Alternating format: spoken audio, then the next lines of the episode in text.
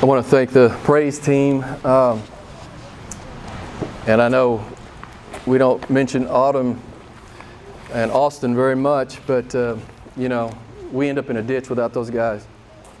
So, and I appreciate my wife who works hard playing, the, practicing the piano during the week, and I, am the beneficiary of that. Um, I get to sit on, in the back in my office, work on my sermon, and listen to her play. So that's a that's a worship provoking opportunity. Now, we don't have any bulletins, but the title of the sermon is Love and Hate. So I thought I would be a little provocative. I thought uh, some of you might question that. Of course, you go to the text. If you're biblically literate, you understand where Jesus is going here. I had a great time preaching last week. I really had fun. You know, uh, big God stuff gets me jacked up.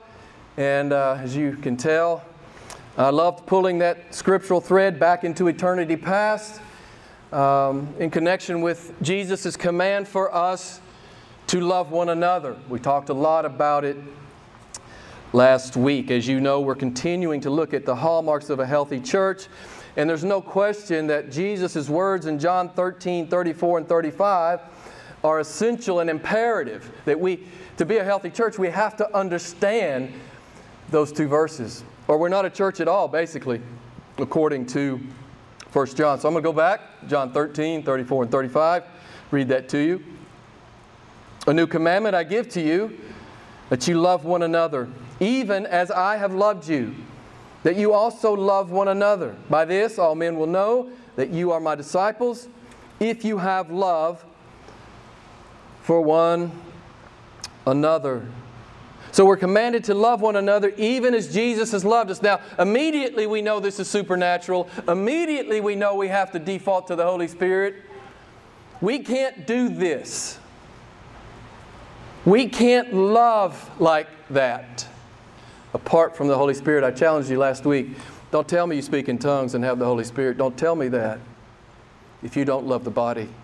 This is the bottom line test. Do you have the Holy Spirit? Do, are you converted? Do you love Christ? Right? I love His people. And I, I express that love in the church. I bring my gifts to the church and I express that love in the church. Jesus says, by all this, uh, by this all men will know that you're mine. It's our testimony, it's our evangelism. People should know that we're a Christian because we love the brethren. And we saw last week 1 John 3:14 that loving one another is actually part of our assurance. Let me read it to you. 1 John 3:14. We know, we know what? That we have passed out of death and into life.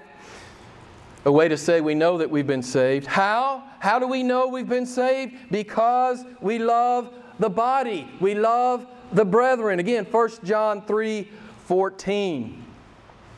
The loving, as I said last week, the loving of one another is no small thing. It's no second tier command. It needs to be right up front on your radar every day. You're to love this body as Christ has loved you. It's big. It's big. Last week we pulled that eternal thread on Jesus' command that we should radically love the brethren. And yes, of course, we made the case. I didn't have to make it to you. You already know. Yahweh is the root, He's the source, He's the origin of this commanded love. We noted last week that the Bible teaches us God is love, right? It's who God is. So if we're commanded to love, obviously we're pulling it down from Him. If we're commanded to love as Jesus loved us, we're going to have to pull it down. We're going to have to we're going to have to give sway to the Holy Spirit in our life, or we can never do this. You know, if we're just fleshly, nominal Christians, we have no hope of loving like this. Only as we surrender to the Holy Spirit. We saw before the foundation of the world, Joe referenced it in his prayer. In love, God predestined us. Ephesians 1, 4, and 5. Because of his great love, Ephesians 2, 4, and 5, while we were dead, he made us alive. And we saw last week, Ephesians 3:17, that by the grace of God we are rooted and grounded in sovereign love. This is huge. It's huge. This is why Christians can't, you know, we'll make the point, we'll clarify what Jesus is saying there in Luke. But by comparison, we love Him so much. We've understood how He saved us as rebels. We were rebels. We were reprobates. We were wretched. But He loved us. It's like we talked about last week, you know, that Deuteronomy passage. Why did, why did God choose Israel? Why did He choose to love Israel? Because He did. Because He did. If you're a Christian, God has loved you. Why? Because He does. Because He does. Beloved, this is so huge that it's supposed to spill out of our life. This love is supposed to spill out of our life.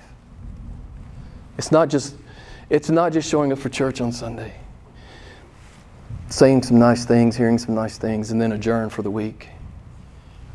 This is our vocation. This is our resume. I love the body. I love my brothers. I love my sisters. It's who I am, it's what I'm supposed to be. At the end of the day, if the origin of this John 13, 34, 35, commanded love is uh, to one another is an outworking of the essence of God, and it is. It's just the outworking of the essence of God. And I made this statement last week. I just want to make it again because I like it.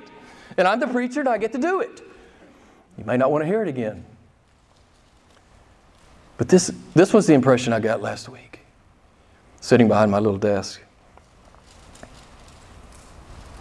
Loving one another in the body, this command, is as fundamentally essential to Christian theology as the love that flows within the Godhead. Now, I want you to feel the weight of that. You got to love me, man. I know I'm not lovable sometimes. I know. But you got to love me. And I got to love you. And sometimes you're not so lovable, right? But it's, it's really the, my basic job description. If I'm going to be in the church, which every true believer will be, if I'm going to be in the church, it's my job description. I got to love these people. And not only that, I got to love them like Jesus loves them. How's that? I got to have the Holy Spirit help me with that. You try to do it in your own flesh, you'll burn out. You'll burn out pretty quickly. This command to love one another flows out of who God is. And our response to this command, we've already seen it in, in Scripture, our response to this command reveals whether we're a Christian or not. Now, if, if, if we're nonchalant with this, this type of command of God, if, if it really doesn't drive us or change the way we function, we've got a huge problem. We got a huge problem before God.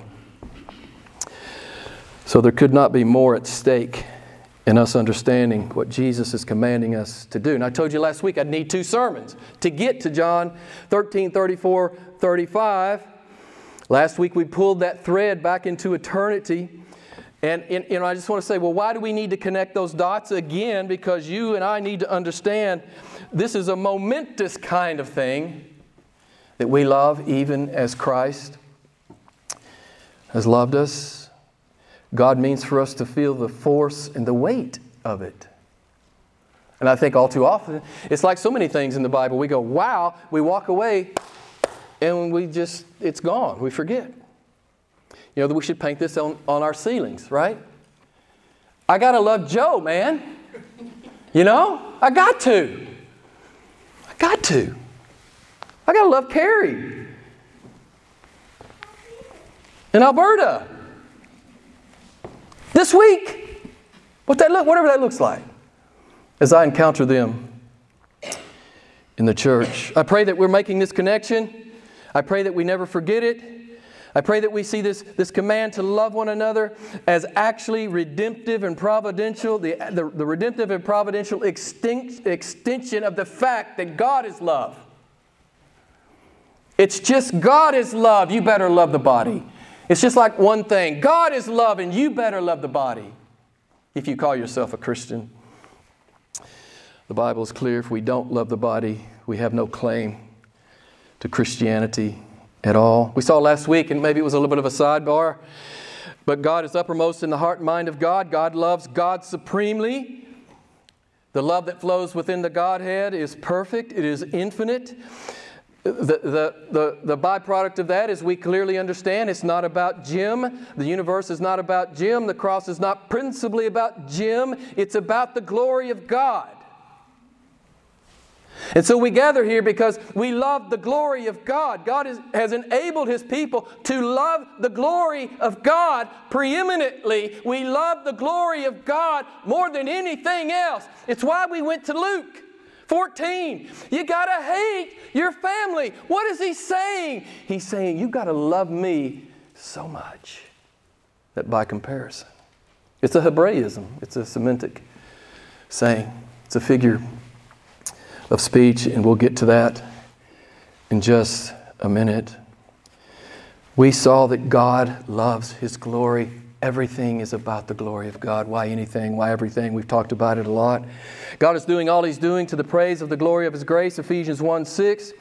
How is God's judgment upon the vessels of wrath a praise to the glory of His grace? We see it in Romans 9 22 23. You don't have to go back there. I so often land there. Why is God doing all that He's doing? because God is willing to demonstrate His wrath in the vessels of wrath in order that the vessels of mercy will know the riches of His glory. We know we should be in hell if we're biblically literate and we have any self awareness. We know we should be there. We should have been there yesterday, but we're not there. Why? Because of the grace of God, right? We're not only going to not go to hell, we're going to come and live in the presence of Yahweh for a billion eternities. And we're going to be gobsmacked. I haven't used that word in a while. Hope you remember what it means. Gob, G O B, gob, smacked. It's a British term. It means astonished, utterly astonished at the beauty and the glory of our God in, whom's pre- in present we will be forever. God loves His glory, and in loving His glory, he has enabled the redeemed to see it, to love it, to feel it, to ultimately taste it. You know, C.S. Lewis makes that, that, that comparison of being enveloped in the beauty and glory of God. Will somehow we'll be enveloped in the, this, this beauty and this glory. You know how Jesus prayed, John 17, 22, mentioned it last week. He prays to the Father, in the glory which you have given me, I have given to them. I don't comment on that verse. I don't really know what it means. I don't want to backhandedly blaspheme God, but it's right there in the text. This glory He's purchased for us. So, of course, I'm going to love Him supremely. How could I not love Him supremely? There's no reason that I wouldn't love Him supremely. He's loved me in such a sacrificial way. You know, people who say they're Christians and they they, they, they say, Yeah, Jesus died for my sins. And it doesn't move their heart and their soul and their mind and their body, right? Well, it's just demonic, it's deception. If you hadn't thought deeply about the cross in a while, might be helpful to do that. So it's clear uh, that there's at least one more thing we need to talk about before we get back to John 13, 34 and 35, that we're to love one another even as He has loved us. So, the next step in the progression here of truly understanding and obeying that command, it has to be the greatest commandment. So, what is the greatest commandment? I know most of you know. What is the greatest commandment? That's right, Francis. The scribe him, What is the foremost commandment? Jesus didn't hesitate. That you would what? Love the Lord your God with all your heart, with all your soul, with all your mind, and all your strength. That's a big, big commandment for us. Without question, we need to talk about this. We need to talk about. We need to talk about um, about this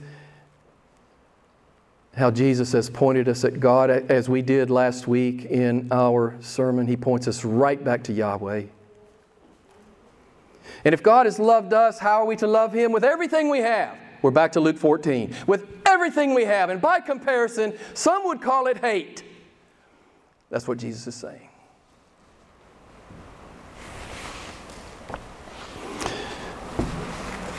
Does anybody parenthetically remember the second command? The second greatest command? That you would love your neighbor as yourself. That was Old Testament law, Leviticus 19. But Jesus says, Oh, I'm giving you a new one.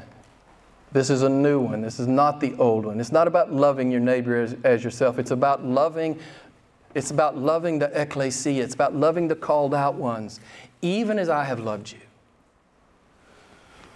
It is a brand new kind of thing. And, beloved, what I'm trying to do with these two sermons, these two introductory sermons, is I want you to feel the weight of it. I want you to feel the weight of what you're called to.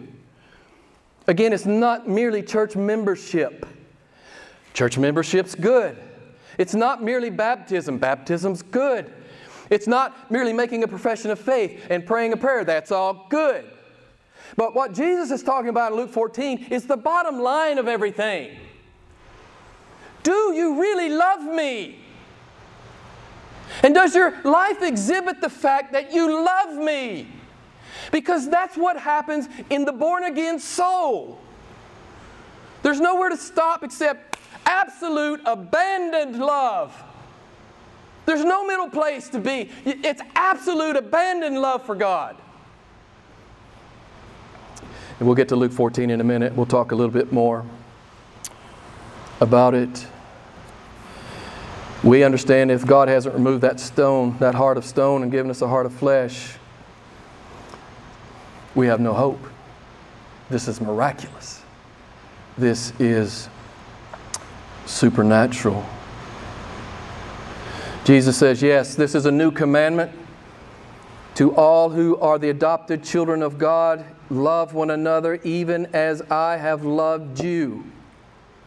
And it's way bigger than love your neighbor as yourself. I'll close the parentheses on that. So last week we looked at the origin of all this love. It's Yahweh. If you missed last week's sermon, I invite you to download it. I, I, I think it was pretty good. I don't know, I was convicted.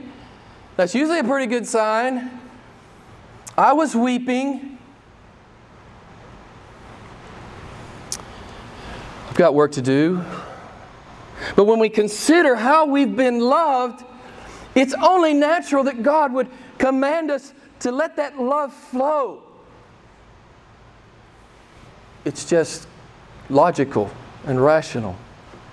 So, this week, I want to talk about the effect of God's love in His people's lives. We talked about a lot of big theology last week, and let me just review it real quick. We understand that something miraculous has happened you know, I don't know how you were converted, but I it didn't take me very long to figure out something happened that I didn't gin up. Something happened. God has told us, and we believe it, that before the foundation of the world, He, in love, He predestined us. Ephesians 1 4 and 5. God has told us, and we believe it, that it is His great love with which He loved us, even when we were dead in our sins, made us alive together with, with Christ, Ephesians 2 4 and 5. God has told us, and we believe it, that we are rooted and grounded in sovereign love, Ephesians 3 17. God has told us, and we believe it, that his love for us is manifested in us through the sacrifice of His Son, 1 John 4 10. So we got all this big theology, and we're in awe. Man, if you start believing everything the Bible says, like Piper says, it'll blow your mind. And we're in awe of this. No one's ever loved me like this. No one will ever love you like this. No one loves like God. And then my Christianity is just some peripheral issue Monday morning? I don't think so. It's never peripheral, it's always front and center. That's what it means for Him to be what? Not just Savior, but what? Lord. You meet a lot of folks, you know. Hey, a thousand people came through Milan. You meet a lot of folks. Jesus is my Savior, but let me ask you the question Is He your Lord? Is He your Lord? Does your life exhibit the fact that He's your Lord? It's kind of the bottom line that Jesus is getting to in Luke 14. You got to love 1 John 4 19. Don't turn there. Why do we love? So you know. Why do we love? Bam! You get a Twinkie. Why do we love at all? Because He loved us. We wouldn't even know how to, right? We're all rebels and God haters, as Romans 1 tells us.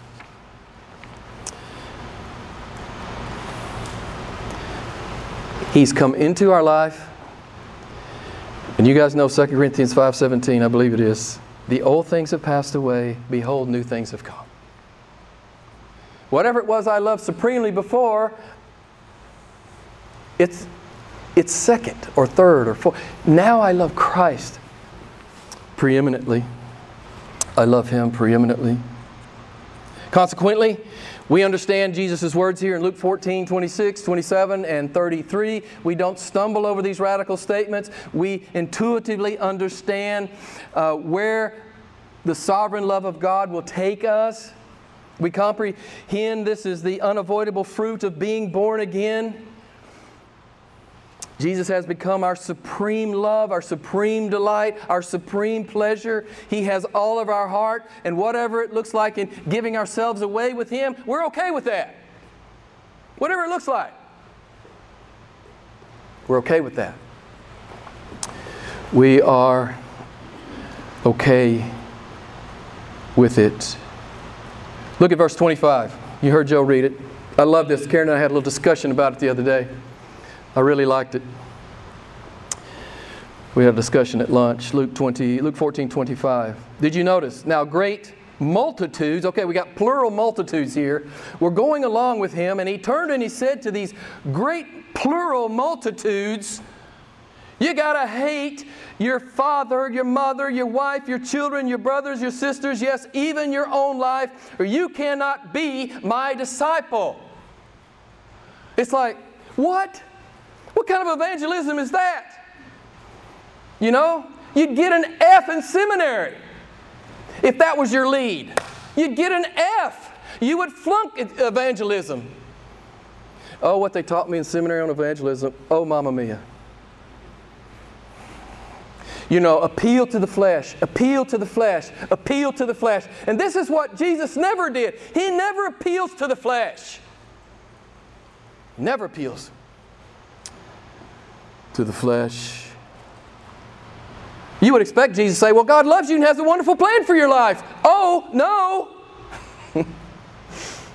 you got to hate your family. You got to hate your life. You got to pick up your cross. You got to hate all your possessions and be willing to lay them down.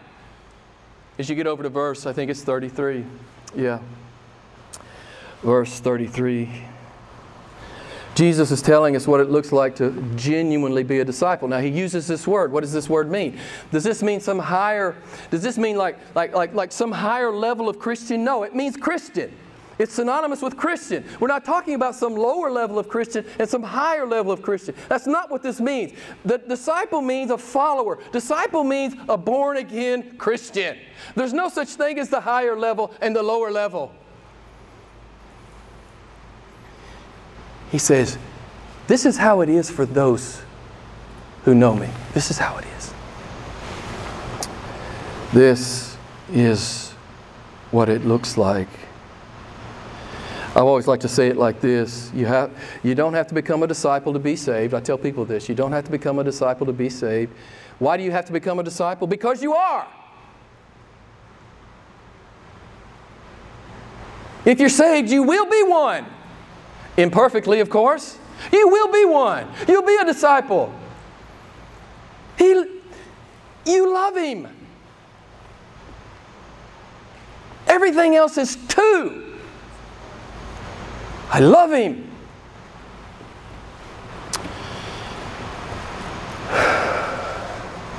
There is no two tiered system in Christianity. Verse 26 if anyone wishes to come after me and does not hate his own father and mother and wife and children and brothers and sisters, yes, even his own life, he cannot be my disciple.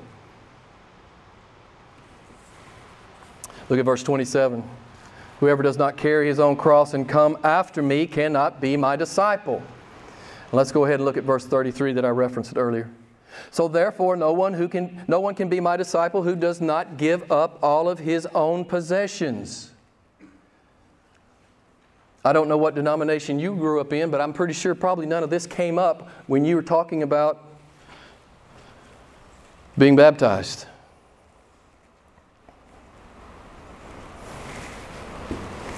What is Jesus saying to us? Can I just say this? If you know him personally, you know exactly what he's talking about. You know exactly what he's talking about. I don't need to explain it you. Know, there's some things, there's some things you simply can't explain to an unbeliever. You can't explain it to them. They can't hear it. They don't have the eyes to hear it. We'll clarify the crystal clear meaning of Jesus' words in just a moment if you don't understand. But first, why is Jesus saying these really hard things to these plural multitudes? Right? We're back to God is love. We're back before the foundation of the world. We're back to the fact that God's great love with which He loved us, Ephesians 2 4. We're back there. You say, Jim, what do you mean we're back there? Because all of this theology always undergirds everything Christ does. He's not appealing to the flesh. And I would say that any preacher who stands in a pulpit and appeals to the flesh, he's got a long day coming on the last day. It's not my job to appeal to your flesh and make you want Jesus in a fleshly way. It's my job to hold him up so high that you run to him. That's my job. I'm not trying to convince you to like Christ. I'm trying to convince you to hate your sin and understand what your destination is apart from what He's done. That's my job. You know? And I know a lot of people don't like that kind of preaching. I get it. But listen, you don't come to grace if you just want your feelings to be assuaged and you, don't, you, and you want to be petted and you want to be tickled. I, I, now, I'm never going to do it. Not from here. Jesus has got plural multitudes. And he turns around and he says, You got to hate everybody. He's the master evangelist. What's he doing? He's not interested in superficial followers. He's not. Just read your Bible. He never appeals to the flesh. John 16 came to my mind as I thought about this. Pardon me, John 6. You guys know he just fed the 5,000, and the people really liked it, man. They liked that free food. It was good food, good bread. But he started to, to talk to them, and they grumbled, right? Why was Jesus saying disagreeable things to the plural multitudes? Because he understood that salvation is a sovereign miracle of God. He doesn't have to appeal to your flesh. He doesn't have to make you feel good about yourself. Man, if you get a glimpse of Christ, you'll come running. And He knows how that happens. I'll read you the text here in just a minute. He didn't use psychological or emotional or rhetorical gimmicks to get someone to emotionally make a decision. That's why we, we don't really do emotional uh, uh, invitations down here. Now, I know that offends a lot of Southern Baptists, but we don't do it. We, we're, we fear for false confessions. We fear that. I was a false confession. I, I lived that in the church. I have a lot of scar tissue, so I'm never going to stand down here and try to appeal to your emotion and psychologically manipulate you to come to Christ. Listen, if the Holy Spirit's at work, you're going to come. You're going to come. As Jim Elliff used to say, if I had a machine gun down here, you'd still come. You can't stop a true believer. You can't stop a true believer. But listen to Jesus' words. You know, they were grumbling, and, you know, this is out of John 6, 43 to 45. Jesus said to them, Do not grumble. No one can come to me unless what? The Father draws him. Jesus knows this. You're supposed to know this. We sow the good seed. We just keep sowing the good seed. We've been we've had this relationship for 40 years and they won't believe, but I'm just going to keep sowing the seed. And let God do what God does. God's the only one that can draw, right? Jesus continues, "Everyone who's heard and learned from the Father comes to me." Have they heard from the Father? Have they been drawn? I can't save anybody. That's the reason I love being a pastor. I can't save anybody. I can't lift that weight. I just get to sow seed, right? Jesus continues, It's the Spirit who does it. This is all out of John 6. You can go look it up. The Spirit does this. He does this. Jim doesn't do it. The preacher doesn't do it. The elder doesn't do it. The deacon doesn't do it. You can't do it. The Spirit does this. And Jesus knew, listen to this, he knew from the beginning who would not believe. This is all John 6, 43 to 45. He knew from the beginning who would believe. And obviously, plural multitudes would not believe, even though they ate the bread. And then he finally fi- he finishes up there in John 6. No one can come to me unless it's granted from the Father. Jesus never appeals to the flesh. He knows this is all supernatural. And anybody who preaches a non supernatural faith to you, you need to run. They don't know what they're talking about, or they're trying to sell you something. Right? They're trying to sell you something. So we're always back to before the foundation of the world. Why does this matter? Because you and I are supposed to feel the weight of it. And if you don't feel the weight of it, um, you got work to do. Got work to do. Because all of this radical love is flowing to the elect from the Father, uh, and it creates and feeds our radical love for Him. So I'm trying to connect last week to this week. This radical love from the Father, it feeds and creates this radical love we have for Him. It's what Jesus is saying in Luke 14 if you don't hate your whole family, you can't be my disciple. He's simply saying, You love me supremely. It's a Hebraism. It's a Semitic statement. It's an expression. It's an expression of preference. Of course, we're called to love our family. Of course, we love our family. But we love Christ more. And if our family walks away, they walk away. If they walk away, they walk away. I'll never walk away from Christ. If you're born again, He's all that ultimately matters. You know, Jesus talks in John 15 about the, the world hating us, and some of you experience this. Someone in your family gets converted, you get converted, and, and people start to peel off. And he, finally, ultimately, your spouse and children can peel off. You say, Well, this is hard. Yeah, it's hard, but I love Christ. I love Christ. And of course, God can heal the family if, if everybody's in submission to Him. But if, you have the rebel in there, they'll stir it up. They don't want to they don't want that conviction. They don't want to see the light of God coming off of you and in your life. They don't want to hear your words that you share from scripture. Mark 10, you can turn with me if you'd like. Mark 10, it kind of clarifies and amplifies what Jesus is saying. Mark 10, 34 and 35.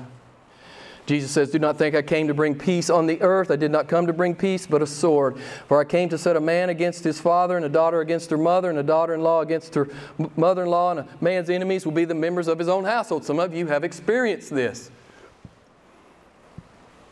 It's in, almost inevitable when there's a born again soul amongst those who are not. There will be tension. There will be conflict, there will be discord, and there might be a breakup.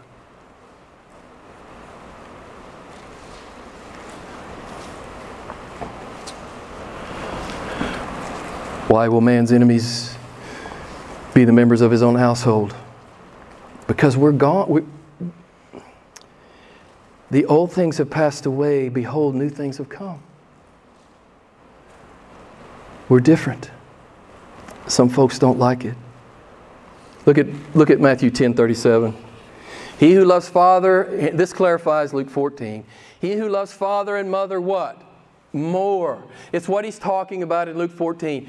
You love them more. You love Christ more.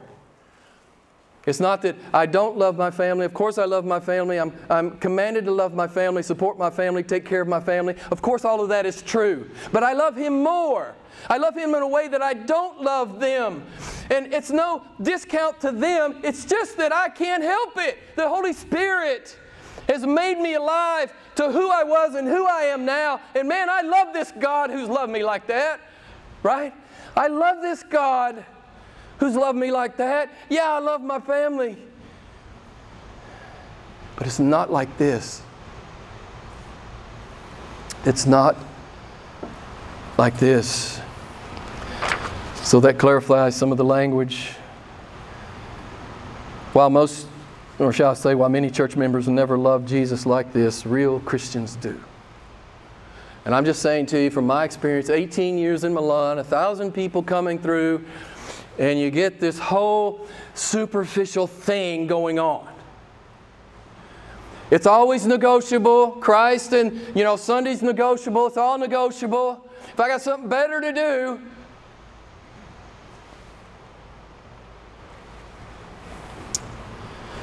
So, obviously, my goal this morning was not to fully exposit Luke 14 or Matthew 10. My goal has been to try to continue to pull the thread of love that flows from God in eternity. He loved us. And to extend that thread uh, to us in time in the salvation of our souls through the finished work of Jesus. He saved us. He loved us. He saved us. I love Him. This is the thread. And now, if we got that right, if we do love Him, oh, guess what? I can love the brethren.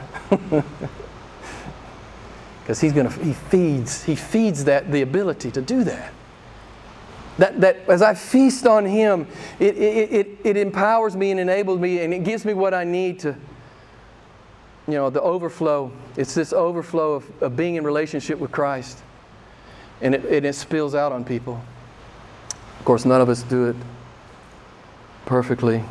He loved us. He saved us. We love him. Of course, we really do love Him more than family, Luke 14 26. We really do love Him more than our lives uh, as they were prior to Christ, Luke 14 26. We really love Him so much we understand about picking up the cross, Luke 14 27. And of course, we love Him more than all of our money and possessions, Luke 14 33. We love Him absolutely, completely, wholly, fully, without qualification. There is no qualification here. If we read our Bibles with only average comprehension skills, we see this kind of supreme love of God spilling out of the lives of His people. If you're biblically literate, you see it all over the pages of Scripture, it's everywhere. You can't miss it. Biblical faith is not merely believing the right things about God. Biblical faith is ultimately, and you know this, it's about knowing, trusting, and loving Yahweh. It's those things a kind of knowing and trusting and loving that throws all caution to the wind. It's that kind of knowing and trusting and loving. It's the greatest commandment. I do, in fact, love the Lord my God with all my heart, soul, mind, and strength as best I can. And yes, I, I fail miserably at times. Yes, I must confess my sin. He's faithful and just to forgive me of my weakness is it all over the pages of Scripture? Yeah. Abraham loved his son. He loved God more. He took Isaac to the mountain to sacrifice him. David valued his life, but he valued God's honor more, and he stepped in front of a giant. And I always love this about Mary and Joseph. You know, you don't hear this in the Christmas story very often, but I've always loved this. Mary and Joseph had a ton of issues that they had to confront here and they were greatly troubled. I think it says Mary was greatly troubled, but they trusted and loved God in their obedience. Right? Let it be done unto me as you said. Can you imagine all the possible complications here? I always love that. I love that about Mary and Joseph. I don't know that it's brought out very often. Peter left his business, Matthew left his career, Paul left his religion. This is not obligatory duty. This is, I know, I trust, and I love my Creator and my Redeemer God. Christianity is always Matthew 13 44. You know, the guy that found the, the treasure in the field, and from joy he sold all that he had that he might possess the treasure. Of course, Christ is the treasure, but he did it from joy. And you remember how Mary Bethany expressed her love to Jesus? One of my favorite passages in the Bible, Mark 14. She broke the vial of costly perfume, probably minimum wage, our context, 30 grand. Poured it on his head, anointed his feet, and was wiping his feet with her hair. And you remember, some people were protesting. The unbelievers were protesting. Judas was protesting. And Jesus says, Leave her alone. She's mine. And nobody forgets this. Nobody forgets how she loved me. Listen, beloved, listen, there's something big about this, right? The, the way we're loving Christ in the body, because when we love the body, we're loving Christ. And this is a big deal. It's a really big deal. Jesus says nobody will ever forget this. You remember how Paul talked about it? I'm done. Philippians 3 7 and 8. No, you don't need to turn there. But whatever things were gained to me, those things I have counted as loss for the sake of Christ. More than that, I count all things to be lost in view of the surpassing value of knowing Christ Jesus my Lord, for whom I have suffered the loss of all things, and count them but rubbish in order that I might gain Christ. It's Luke 14. Last week, we pulled the thread all the way back. God is love. Before the foundation of the world, in love, He predestined us. And out of His great love with which He loved us, He manifested that love through the atoning work of His Son and the regenerating work of the Holy Spirit. He has justified us and made us alive together with Christ. This week, in the face of this sovereign, omnipotent, invisible love, his people can't help but abandon themselves to loving him with all of their lives. And it's what, it's what he's calling us to, beloved. He's not calling us to church attendance. Church attendance is good. You should come to church. You claim to be a Christian, you ought to be here every week, barring some other obligation that you cannot avoid.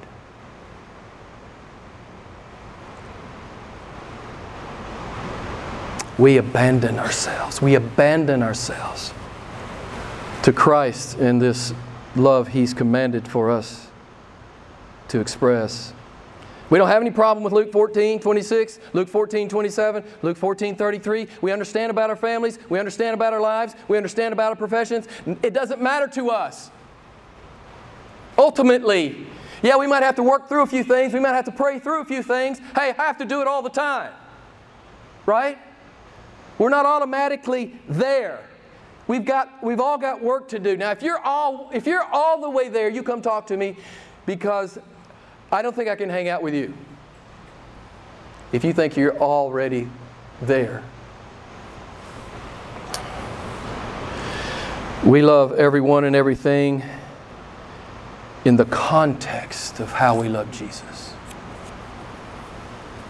Next week, with these two introductory sermons out of the way, we will look at Jesus' words and command in John 13 34 and 35. I'm going to read it to you and we're done. So you can be praying about it this week.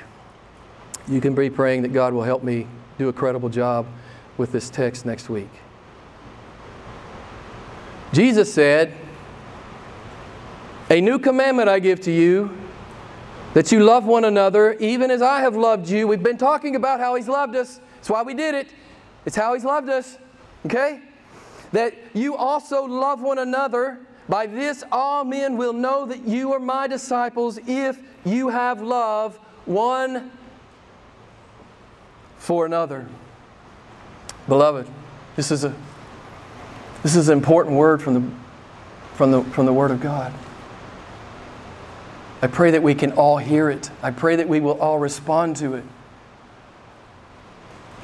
I pray that we will love one another. We'll talk more about it